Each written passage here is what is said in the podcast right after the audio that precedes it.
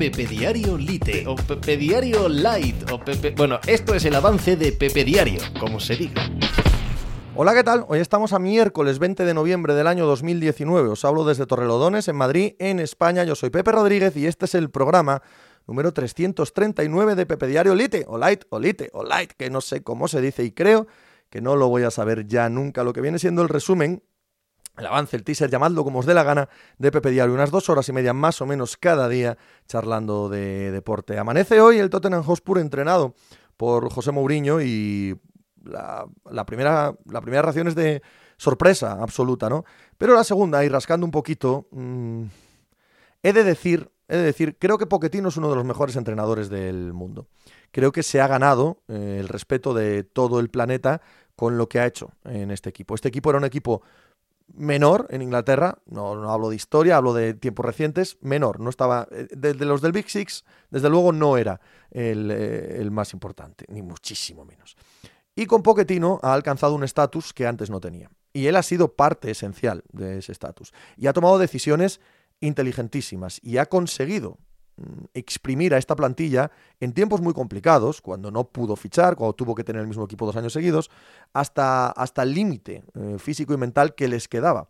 Y además los metió en la final de la Champions y ha sido subcampeón de la Premier. Eh, de verdad, o sea, su trabajo es extraordinario. Y cuando pase el polvo de este despido, esta decepción, etcétera, estamos hablando de una leyenda de este club. Así de sencillo.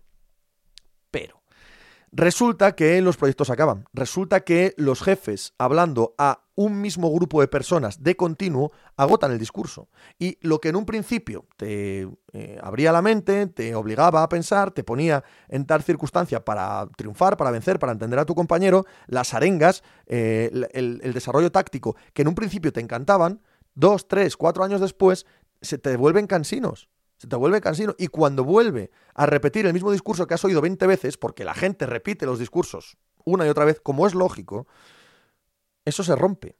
Lo sabe cualquiera. Cualquiera que haya estado en un grupo de trabajo, cualquiera que haya estado en un vestuario, lo sabe. Estas cosas suceden. Así que quizás, quizás fue lo mejor para el Tottenham y para Poquetino que esto se haya acabado. Para el propio Poquetino es lo mejor que se haya acabado, porque es un equipo que hoy está perdido, está completamente perdido. Y que lo haga reaccionar el mismo entrenador resulta complicado de entender. Así que hay un equilibrio bastante potente entre es una leyenda del club, lo ha hecho todo perfecto por ese club, pero está acabado el proyecto.